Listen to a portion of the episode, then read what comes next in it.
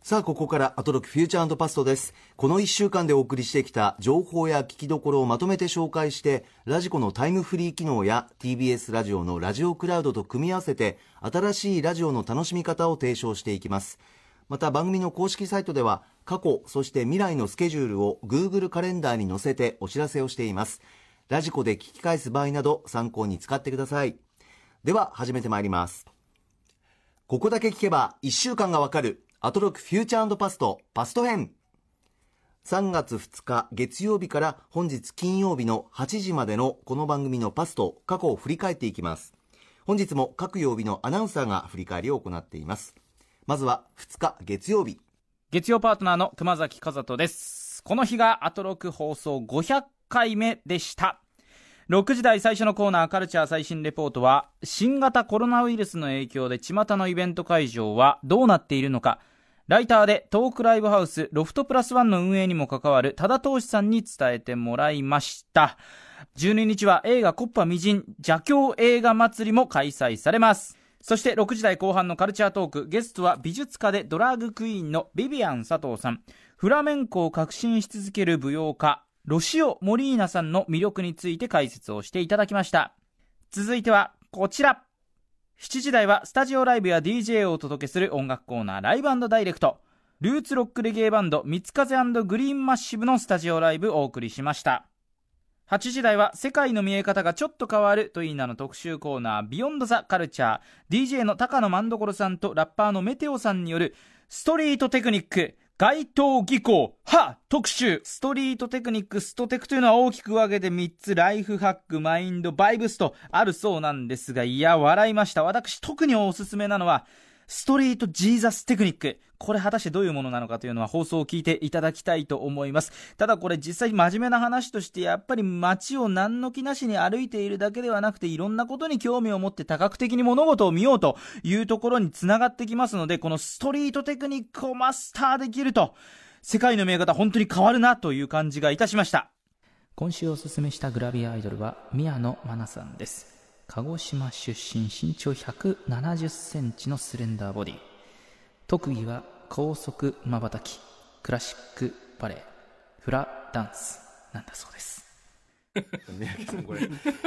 最近クマスやっぱりこう いろいろね仕掛けてるなという感じがしてますよね。ぶわーっと実況のように喋って、うん。これす最後の細々グラビアに向けての振りなのかな？ああこれってカット割ってるんでカットって言い方おかしいか。割ってるんですか？そのまま編集で？そのまま撮ってんのかな？そのままなんだ。すげえな。いやだってねそのテクニックがーっていう話から渾身の。すげえな面白いですよね切り替え早いわーと思って。やられたね、笑ってしまうんだけど面白いですよねさてそんな月曜日でございますが。はい、えーまずカルチャートークですよね、あの初めていらっしゃったんですかね、あのビビアン佐藤さん、ドラッグクイーン、美術家のドラッグクイーンですね、あのフラメンコのそのロシオ・モリーナさんについてのお話だったんですけど、すごく面白かったので、ぜひあの音楽とかかかんないんで、クラウドでも、えーあるいはその、えータイムフリーでも聞いていただけたらと思うんですけど、素晴らしいなと思ったのが、ビビアンさんのお話、えうん、あのすごくわかりやすいし、聞きやすいし、そうなんですよね、なんかまたアトロクニュースターが、ね、なんかと登場したのかなっていう、なんかそういう瞬間をがに立ち会った感じしましたね。ね。うん、でもっとたくさんいろんなお話が多分後ろにいっぱい控えてるんだろうなっていう感じもしたんですよね。でまさかこの番組であの「恐怖危険人間」という映画のタイトルが出ると思わなかったんで それもびっくりしたっていうのもあるんですけどまあ、どういう映画かは検索していただくとい うことでね、はい。はい、またね伺いたいなと思いましたね。そして特集についてのメール来ております、えーラジオネーム劇団ごましおさん、えーこの方30歳の男性の方です、はいえー今週の8時台の特集どれも非常に面白かったのですが、その中でも最高に笑えたのはやはり月曜のストリートテクニック、街頭技巧はあ特集です、えーこの日は全ての始まりである SBT スーパー美食テクニックを食べながら聞かせていただきました、えー高野万所さんとメテオさんが繰り広げるストテクは最高にくだらなくて楽しくて歌丸さんやリスナーさんが提案したストテクに一瞬で生かした命名をする万所さんの回転の速さ「You know 」で押し切るストテク校舎メテオさんのやり取りに終始爆笑させていただきました、えーそして後半ストテクの意義や今後の展開についてのお話には、心から納得させられました、頭と体を使えるストテク今後も発展していってほしいと思いますとのことです、うん、めちゃくちゃ面白かったですね。ずっと笑ってました僕 本当ですよね。ずっと笑ってましたね。あの、いろいろな、こう、こういう時にこういうことをする。で、それはこういうテクニックだっていうふうにこう言っていく流れがあるんですけどね。面白いのいっぱいありましたね。その、あの、リップクリームを塗るよりラーメン食べた方が、唇がぬるぬるになるし、お腹も膨れるし、最高っていう。スーパーオイル、え、ストリートオイルテクニックとかい言って。やけどそこはもう絶対覚えてないです僕。命名のとこいや、もうね、めっちゃくちゃ笑ったんですよね。僕はあれでしたね、えっと テオさんの言い方もずるいんですけど ととにかく怖がるって。あれ何でしたっけなんだっけ、なんだっけ？公園夜の公園。とにかく怖がる。なんとか本当にメテオさんの言い方がもう抜群すぎて聞いてほしいんですよね。おかしいんですよね。で、今メールにもありましたけど、その元々の美食テクニックでね、話で出てきた、そのたっぷりコーンスティックっていう、その、あの、セブンイレブンのね、で、それビッグポークフランクっていう、あの、フランクフルト挟んで食べるっていう、それを歌丸さんが初めて食べるっていう時に、ずっと二人で、うんめえぞ、うんめえぞって、呪いみたいにこう、ずっと言ってるのがおかしくて、ね、うん笑いましたね。面白かったですね。面白かったですね。本当面白かった。本当に。でも、とにかくずっと笑えるんですけど、で、今回ね、僕面白いなと思ったのは、あの、今回のその特集の中の、特にその街中で観察していく遊びみたいな考え方自体は、実は決して初めて出てきたものではなくて、まあちょっと、あの、歴史的な文脈みたいなのもあったりはするんですよね。ええ。その、有名なのだと、あの、赤瀬川源平さんの、あの、超芸術トマソンでしたっけ？あと、その、路上観察学会とかですよね。あと、その、大元は多分その、えー光源学っていうね、その考古学に引っ掛けた、あの、考える現代の学で光源学っていうのとか、あとその明治時代に風俗測定っていう、その和装の人と洋装の人をこう見て、こうなんかカウントしていくみたいな運動みたいのがあったりとか、で、そういうのがこうずっと脈々とサブカルになってて、バウとかの雑誌とかもそうなんですかね。はい。あとタモリさんがよくやってるものとかも近いのかもしれないんで、でそういう流れもあるなと思いながら聞いてたんですけど、でも僕実は、その今回の特集の肝っていうか、すごい、僕はもうめちゃくちゃ面白かったんですけど、二つあるなと思ってて、ええ。それはね、やっぱね、担当してるのが高野万所さんだっていうことが一つと、えその上で幸福論につながってるとこじゃないかなと思ったんですよ。で、というのはね、これはまあちょっと例え話として聞いていただきたいんですけど、はい。まあ何らかの罪を犯すしてしまった人がいたとして、で、まあでも社会的な罰っていうのをきちんと受けて、その上で戻ってきたっていう人がいた場合に、おそらくその人にとって世界っていうのはその前とは大きく様変わりして感じるんじゃないかなって思うんですよね。例えば以前付き合ってた人たちが、との距離ができてしまうかもしれないし、まあ、それまでやってたお仕事変えたりとか、辞めたりとかしなきゃいけなくなるかもしれないと思うんですよ。で、そういう時ってなんかこう自分がいなかった間にこう世界が自分とは違うスピードで走ってっちゃったような感じがするんじゃないかなと、置いてけぼりになっちゃうような感じる人もいるかもしれないですよね。で、ただそのことで前の速度とは違う、走ってた時には気づかなかったものを街中に感じるみたいな瞬間もあるのかなって思うんですよ。で、まあそれはつまり散歩っていうことだと思うんですけど、えでもちろん人によってはね、そこにすごく不幸を感じて、自暴自棄になっちゃう人もいるかもしれないですよね。で、でも逆に言うとその散歩っていう時間が以前には見えなかった何か気づきとか喜びとか豊かで充実した時間になる可能性はあると思うんですよね。で、なんかこう、僕はね、あの、万所さんとは直接面識がないので、あまり踏み入ったこと言っちゃいけないのかもしれないんですけど、まあいろいろ終わりになった万所さんが、まあ今割と世界がそれこそ不幸を感じやすい状況にいる中で、あの、喜怒哀楽のこの怒とか愛によるんではなくて、喜と楽の方によったアプローチっていうか、うん、で、今回のお話をされてるっていう。で、その認知の仕方っていうんですかね、その世界の捉え方っていうのを、まあ、あなたもすぐできるよと、今日からできるよっていう楽しみ方を平易にこう提唱してらっしゃるっていう眼差しに、まあ、すごく聞いてて穏やかな気持ちになりましたし、そうですね。うん、まあ正直個人的には猛烈に感動した特集でもあったんですよね。感動も。そうなんですよ。すごい笑ったんですけど、笑いながらもすごくね、感動したっていう、そんな月曜日だったなと思うんですよね。すごく幸せな気持ち心地いい印象を受けて、うん。でパッと思い浮かんだのは子供の頃だったんですよ僕は、うんうんやっぱこう例えばなんか広告とかいらない紙を巻いて、うんうん。これは俺の剣だって言ってるような感じ、あのモードに近いのかなってもう、うんうんうんこれはもう俺だけのテクニック、ストリートテクニック。なんでも些細なことでも楽しんでいける思考っていうか,、わかります。この回聞くとね、あ大事だしやってみようって。そうなんですよね、うん。そうそうそうおっしゃる通りだと思いますね、だからなんか外側に幸不幸があるんではなくて、その外側の出来事を幸か不幸かジャッジする思考に多分、あのあるんだと思うので、その考え方、ものの見方次第なんだっていうヒントで、実はなんかね、この番組がずっとやってる、そのいろんなカルチャーのキュレーションとも通じる話なのかなっていう。ですよね思いましたね。うん。大事なことっていうか。そうそんな気がしました。根本というか。はい。うん。そんな風に思った月曜日です。もうぜひ聞いてください。ラジコのタイムフリーそれからラジオクラウドもあります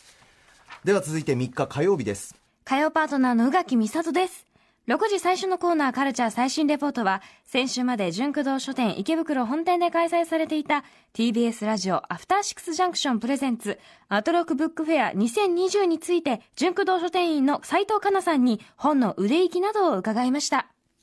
そして6時半からのカルチャートークは、現在話題沸騰中のテレビアニメ、映像犬には手を出すな、で、主役、浅草緑役の声優を務めている女優、伊藤沙莉さんが登場。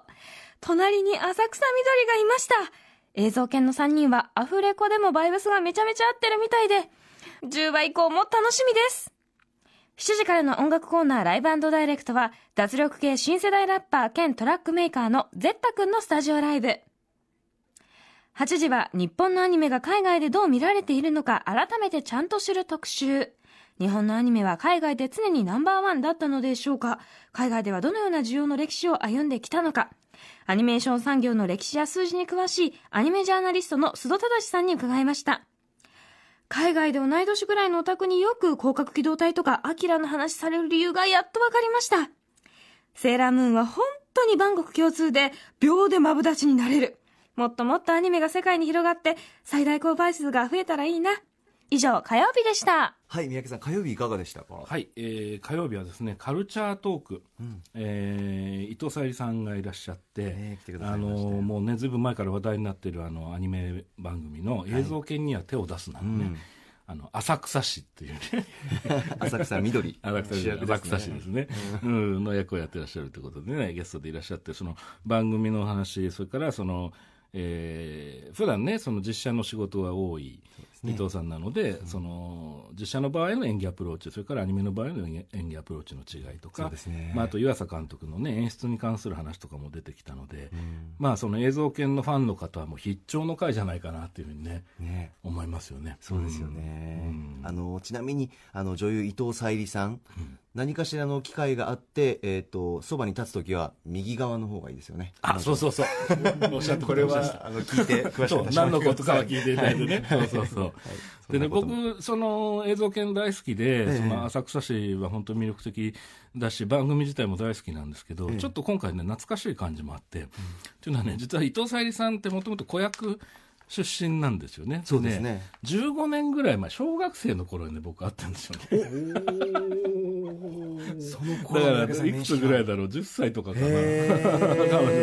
そうそうそう。いやよく覚えてますよ。あそうですか。はっきり覚えてます。ちょうどねここの15階のね、はい。あのここのってこの建物今 TBS の？そうですね。BS、TBS だって昔は BSI っていう名前だったんですけど、あそこで僕たくさん映画とかテレビドラマ作っててでね彼女がね確かねガールズボックスっていうオムニバスのドラマに出てて僕がちょうど違う番組を用意してる時に子役を探しててそれで紹介してもらってちょっと会って話して。そうそう、まあ、残念ながら結果的にちょっと違う子になったりもしたんですけど、でもその後もずっと気にして見てたので、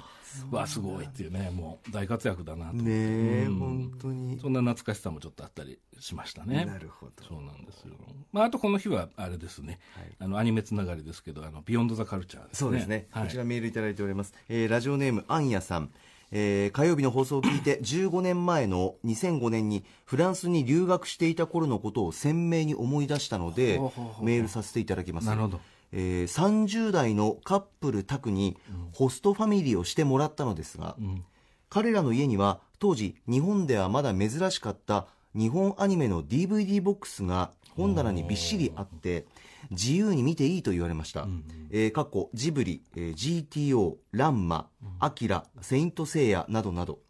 えー留学中に日本でセイントセイヤの新シリーズが始まりそのホストファミリーがファミリーがウキウキしていて YouTube も認知が低かったあの頃どうやって見るのか疑問に思っていたらしばらくして中国から海賊版が送られてきました、えその後1ヶ月はリピートで見ていました、もはやアニメ留学していたというくらい日本アニメ漬けの毎日でした。そしてそのカップルから今年の年明けに、このアニメ超ハマってるんだけど知ってる？とメッセージをもらいました、そのアニメはなんと映像権映像権には手を出すな、えー日本でまだ2話目を放送したかしてないのタイミングだったので、時代の発展によってフランスと日本のアニメのタイムラグのなさを痛感しました、ということですね。すごいですね、これはね。うん、で、あのー須藤忠さんがね、ゲストでね、今回ね、日本のアニメが海外でどう見られてるのかをちゃんと知ろう特集ということだったんですけども、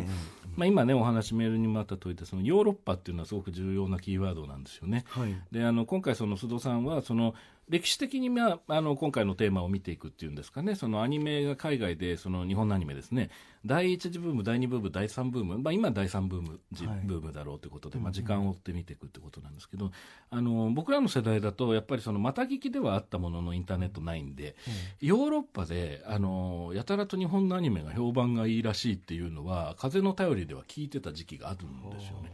であの特にその永井豪先生のえあの作品とかすごい人気なんだと。でフランス行くと永井先生は画伯なんだっていうような話とかね、はい。いうのはよく伺ってたんですよ。グレンダイザーとかね、まあ、あとキャンディキャンディとかもそうですけど。で、まあ、その辺のどういう時代だったのかどういうことが起きてたのかっていう話をすごく分かりやすく須藤さんお話になられてて須藤さんのお話がね本当に分かりやすくてあの、なんだろう落ち着いて聞ける講義みたいな感じっていうんですかね。そうですね。ね。うん、すごく興味惹かれながら聞いてって、で2時があって。で2時はその90年代の前半の「まあ、ドラゴンボール」「ポケモン」「セーラームーン」とかのね時代で一気にぐっと近づいてきますよね、い、わゆる日本のアニメっていう印象の、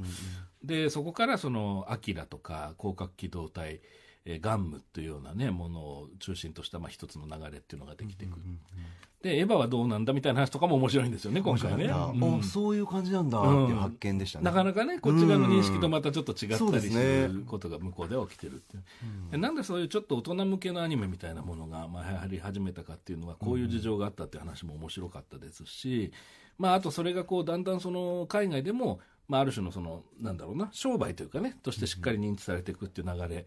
が面白かったんですよね。興味深かったですね。そうなんですよ。今ねメールで海賊版の話もありましたけど、ええ。その海賊版が思いがけない形にこう展開していく流れとかね、はい。で今いよいよ第3次で、まあ、配信っていう時代になってくるとまた状況が変わってくると、でここであの今まではヨーロッパそれからアメリカっていうふうに来てたのが、まあ、中国っていうキーワードがポイントになってくるんですよね、でその後半であの日本アニメに今今度は一から企画の段階から関わりたいっていう流れが、まあ、動きが今出てきてると。で海外の眼差しっていうものが流入してくるっていうことですね。でこれはねちょっとね僕はね、自分の立場としてすごくリアルなんですよこれ。と言いますと？あのね、あの、ここ何年かね、アニメに関わることが結構多くって、ええ。まあ映画が多いんですけども、はい。まあ僕の関わり方なんで、裏の裏の関わり方なんですけども、ええ。あの、結構ね、やっぱりね、中国案件みたいなものがあって、そうなんですよ。そういう時にそのちょっと、あの、カウンセリング込みの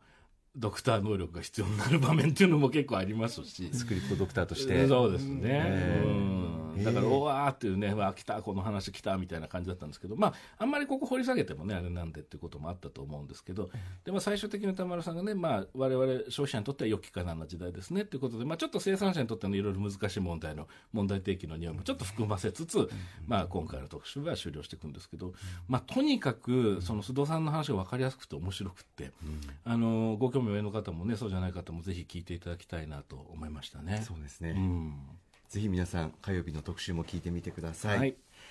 さあ続いて4日水曜日です水曜パートナーの日々真央子です。3月4日水曜日の放送を振り返ります。6時台前半のカルチャー最新レポートでは、今日から19日木曜日まで、ヒューマントラストシネマ渋谷で日本初上映されているカルト映画、ザ・ルームについて、監督、主演のトミー・ミゾに出会ったことから、日本での配給を手掛けることになったひろきさんにお話を伺いました。シアター151へのメールがきっかけで今回の日本初上映についてその裏側を知ることになりましたが、いやー、こんなことって本当に実現するもんなんですね。そして6時台後半のカルチャートークでは、三宅隆太さんに、こんなタイトルだけど、実はすごくちゃんとしているおすすめ劇場未公開映画3本をご紹介いただきました。今回は、エイリアン・パンデミック、シャッター・ラビリンス、リビング・デッド・サバイバーのこの3本。タイトルからは想像もできない三宅監督のお話だからこそより魅力的に伝わってきたこの3本。特にリビングデッドサバイバーは三宅監督の今年ベスト10に入るのではないかというくらい面白かったそうです。私も見ねばそして7時からのライブダイレクトは最新アルバムタッチザワールドをリリースされたばかり、天才シンガーソングライターの坂井優さんによるスタジオライブ。そして8時からの特集コーナービヨンドザカルチャーでは、プロ書評家でプロインタビュアーの吉田剛さんによる、吉田さんの真骨頂、格闘技入門としての格闘技本特集をお送りしました。この格闘技本、書き手が格闘家の場合とライターの場合に分けてご紹介いただきましたが、どちらの場合も吉田豪的チャームポイントがたくさんあってですね、格闘技本の面白がり方を教えていただきました。様々な激しい戦いが記録されている歴史書としても、また吉田さんご本人の書評の変化も楽しめるような読み応えがありすぎる一冊、書評の星座は、集英社から税別2700円で発売しております。要チェック。はい、水曜日でございました。はい。いかがでしたか？水曜日はですね、まずあの、ラジオできるかなのコーナーですね。ええうん、あの、これは本放送の前に、あの10分間ある、まあ、ミニコーナーがありますけれども、ね、6時前ですね。そうですね、はい、6時前5時50分からのですね。これがまあ素晴らしかったんですよね、えー、皆さんラジオクラウドでも聞けます。あ、はい、あそうかそうですよね、はい、あのねリスナーさんの4歳の息子さんからの 投稿というかね、もうめちゃくちゃ可愛いんですよね。可愛かった、うん、最高に可愛いんでもう本当にね今なんかこういろいろ殺伐としてきてるんでね、まあ、これ聞いてこうちょっといやすごく大きな癒しになるというかね感じがしましたね。あと新鮮だったのはあこの番組を普段聞いてくれている小さい子っていうのは、うん、あそそういう部分口に出すんだ繰り返して叫ぶんだとかね。あそこまでパッケージングで叫ぶんだとか、ね、あそうそうそう。これをねそうそうなんでしょうね。そうそうそう。耳がいいんでしょうねやっぱりね、え。ー、タイムフリーでもぜひ、はい、聞いてください、はい、それからあと宮家さん。はいカルチャートーク、ね、水曜日お世話になりましたけども、はい、えー、メールいただいております、はい、ラジオネーム赤堤さん、えー、今週私が印象に残っているのは水曜日のカルチャートークで三宅さんが紹介されていたこんなタイトルだけど実はすごくちゃんとしてます映画です。どの作品もとても面白そうだと思ったのですが、特に気になったのはリビング・デッド・サバイバーでした。はい、本当ひどいタイトルだ。大好きなキャスト・アウェイを三宅さんが例えに出していたのも決め手となって、うん、翌日、アマゾンプライムビデオで早速鑑賞しました。おお本当にタイトルとパッケージのイメージが全く合っていない。ですよね。しかし、期待通り、うん、とても好きなタイプの映画でした。あ、よかった。ウィル・スミス主演の、アイアム・レジェンドで、えー、アイアム・レジェンドでも、終末、世界で一人きりの生活が描かれていましたが、うん、もっと満喫している場面を見たかったと思っていたので、うんうん、リビング・デッド・サバイバーにはこれだよと感激しました、うん、私も人付き合いが得意な方ではないので、うん、主人公に共感するしパリピな人 party people な人たちに対する恨みをペイントガンでささやかに晴らすのとか、私も同じ状況ならきっとやってると思います、えー、終盤にかけての出会いそして覚悟を決めて行動し希望が見えるまでと最後まで飽きずに楽しめるいい作品でした、うん、三宅さん本当よく見つけてきますよね。ということです。あでもねご覧いただいたんですね。嬉しいですね。はい、絶対見よう、うん、いや面白い映画なんですよリベンテッドサザイバーまああとの2本も面白いのでぜひぜひという感じなんですけどもね。そうですね。エイリアンパンデミックとシャッターラビリンス、はい、はい、チェックしていただきたいぜひぜひチェックしてください。それから水曜日は宮家さんえっ、とビヨンドザカルチャーですね、はいうん。はい。いかがでしたか？えー、と吉田剛さんがいらっしゃって格闘技本の特集ってことだったんですよね。ええでそのちょうど吉田さんが新刊がだ出されたんですよね、その書評の星座という、でその,、はい。その書評の星座のサブタイトルの中に、めった切りっていう言葉が入っていて、はい。でそれ吉田さんはそれはすごく心外だと思ったん。だけど、読んだら本当にめった切りだったと、で15年くらい前の僕はひどいっていうことで、おっしゃっててね、これがね、そう、これがすごいおかしくて。っていうのが、この書評の星座というのは、これまで吉田剛さんが雑誌で書かれてきた書評がたくさん集まってる本なんですよ。歴史が見えるわけですけど。で、ネギっ子と知り合ってからちゃんとした大人になろうと思って心を入れ替えたっていう。あそうだったんだと思った。めちゃくちゃおかしかったんですけど。はい。うん。で、まあ実際その、じゃあどういうタイプの面白いその書評、格闘技本があるのかなって話で、はい。大きくその書き手が格闘家の格闘技本、つまり格闘家の方がご自分で書かれている本と、あとその作家さんとかライターさんが代わりに書いている本というふうに、まあ大きく2つの傾向の話になっていくんでしょうね。で、これがまあ、一個一個がまあとにかく面白くってですね。面白いパンチの効いたエピソードでちょっと一回、えって思うんですけど めちゃくちゃ笑えた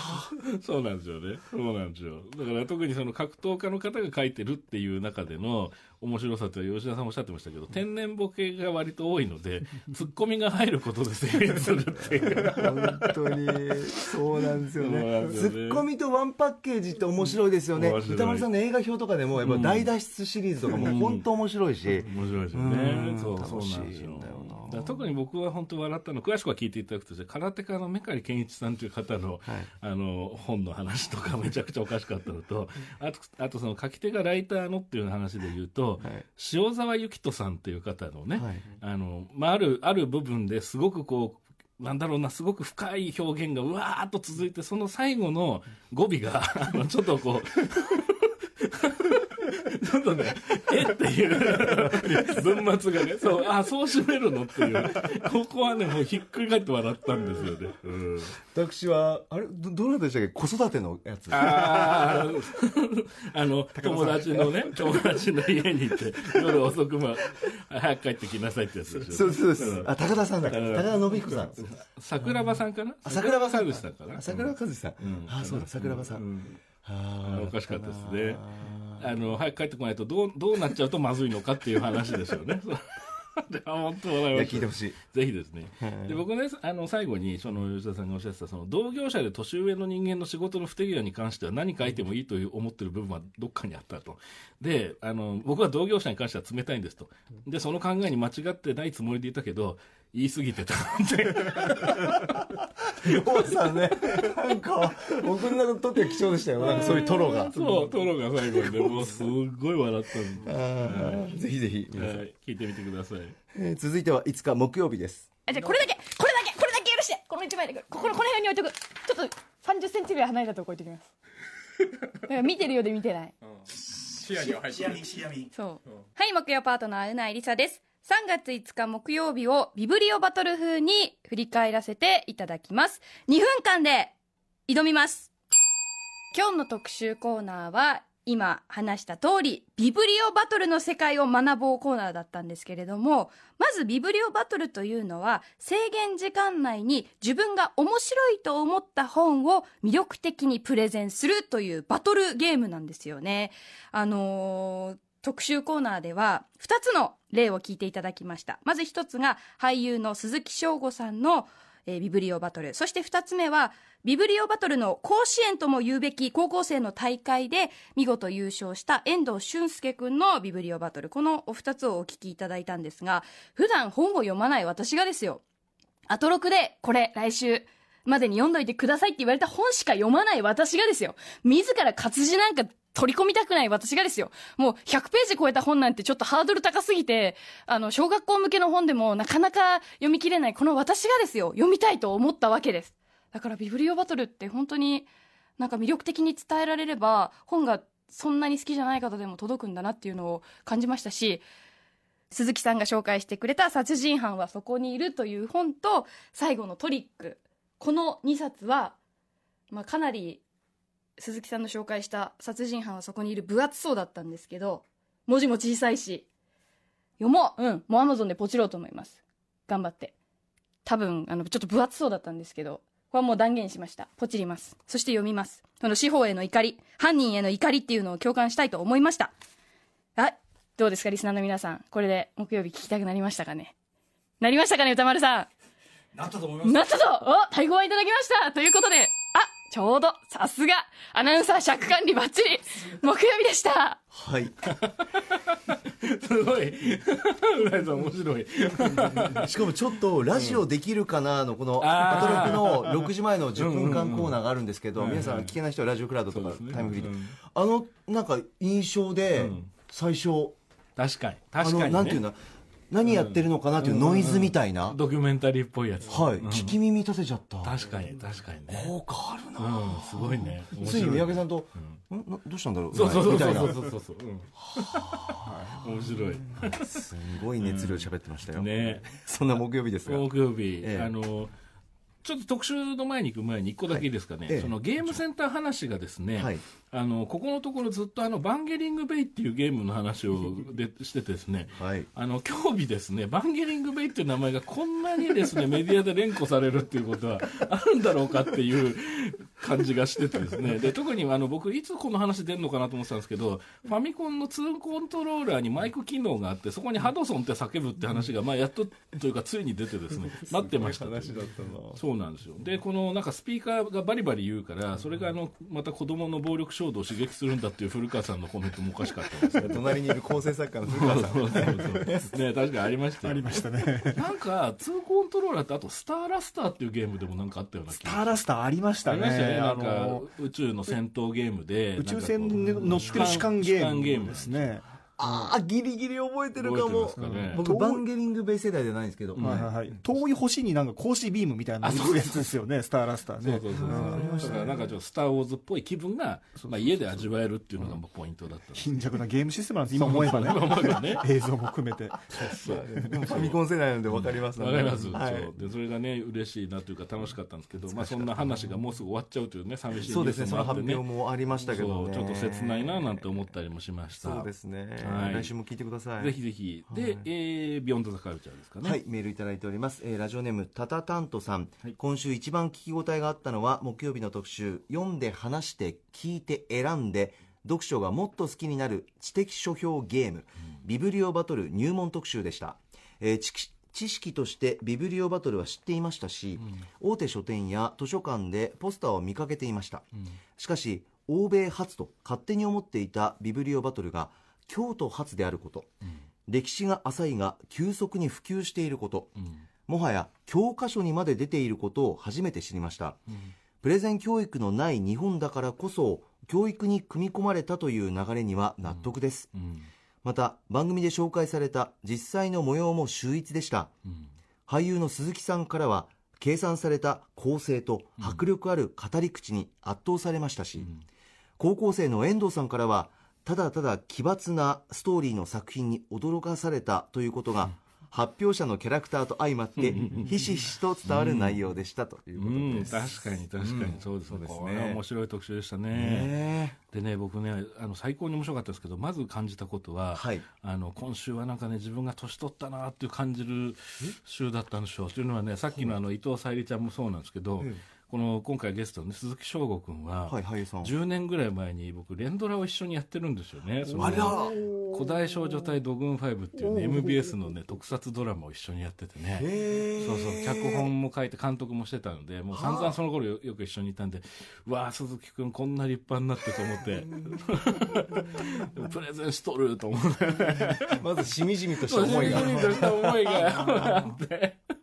今週のテーマはなんかこういう感じなのかなみたいなのがはい、でね実際その鈴木君のその、あのープレゼンもすっごい良くて、はい。あ読みたいなってまず思いましたしあともう一人ゲストの方いらっしゃる岡野博之さんというそのビブリオバトルの普及委員会の会長さんっていうんですかね、そうですね。でその岡野さんが、まあ、じゃあどういうルールというか、はい。あのどういう面白みなのかとこのビブリオバトルというのはとああ。の普通のプレゼンとどう違うのかみたいなことをたくさん話していかれるんですね。でこれも非常に面白いしあのゆとりがありながらでもある種シンプルだけど厳密なルールがあるっていうところが明確で、ゲーム性がすごく高いっていうか、ですから、あの、教科書に、まあ、載って、その、お割とこう、なんだろうな、こう、オフィシャルというか、こう、真面目に取り上げられてきてる流れ自体は嬉しいんだけれども、楽しいゲームなんだってことは忘れないでほしいなっていう話をされてて、そうだよねっていう、その遊びの感覚がなくなっちゃうとね、こういうのはねっていうのは思いましたね。うん、であとそのさっき紹介の中にもありましたけどその、えー2019年の決勝大会のグランドチャンプの遠藤君という高校生のはい。男の子のプレゼンのそのそれこそそのドキュメンタリーというかその本番の音声が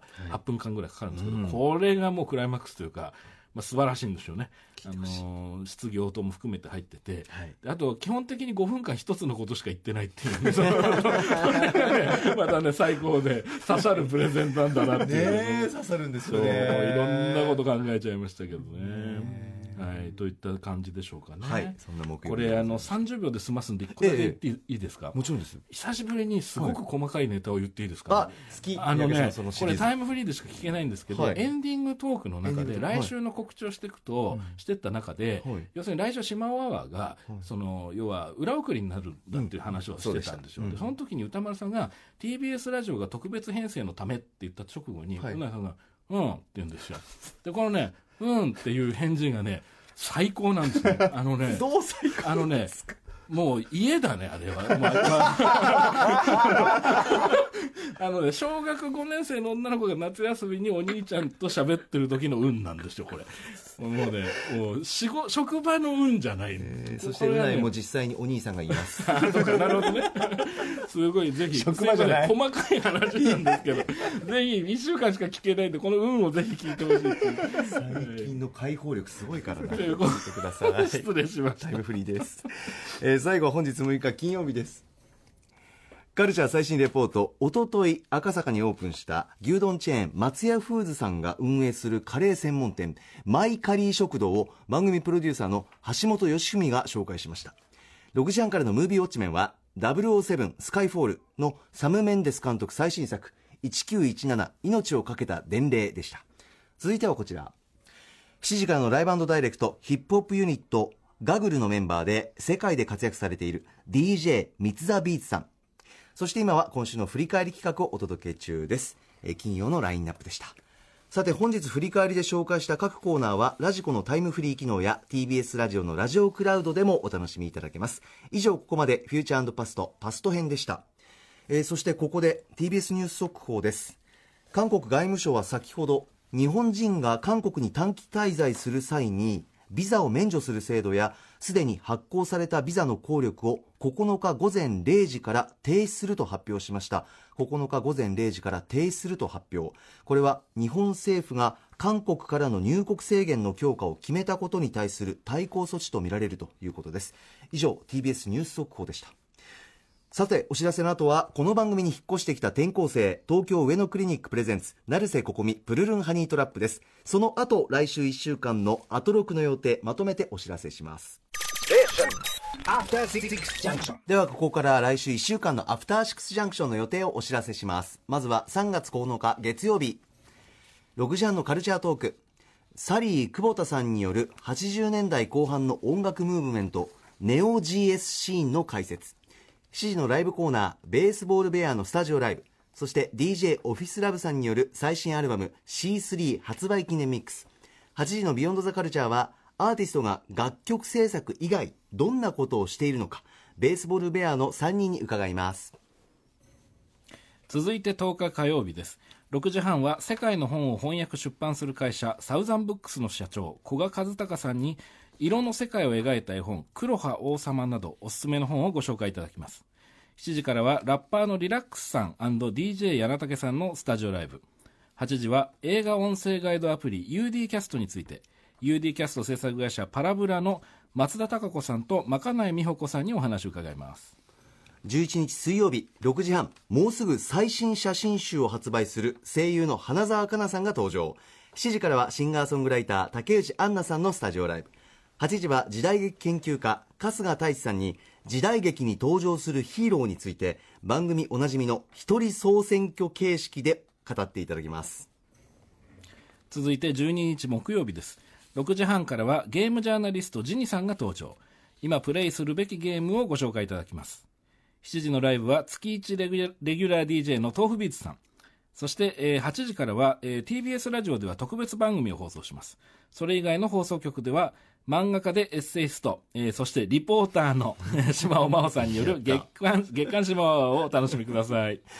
13日金曜日6時半からは週刊映画辞表ムービーウォッチメンはお休み代わりにスタイリストの伊賀大輔さんをお迎えしてカルチャートークをお送りします。7時はシンガーソングライター中島拓衣さんのスタジオライブ。8時からはアトロクフューチャーパスト映像コレクターでビデオ考古学者のコンバットレクさんと伊賀大輔さんと一緒にお送りします。さて三宅さん来週気になるものありますあの、春日さんのね、時代劇の総選挙、すごく楽しみだなと思いますよね。そうですねん一人総選挙形一人式総選挙形式ね、ついに春日さんにまで 及んだ及んだだなと思いましたね。えはいまあ、他にもあと月刊島アワーアワーもありますしね。えー、ちょっと感覚短かったです。短いですよね。習慣になるんじゃないですか、そのうち。そっ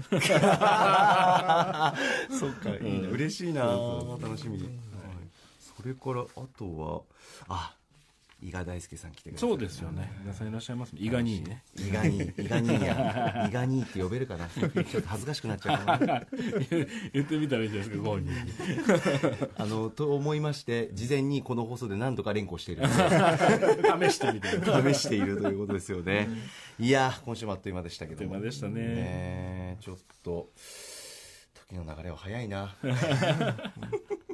宮城さん、はい来週いつお会いできるのかというところもありますけどね。来週じゃないか。次か。次ですね。はい。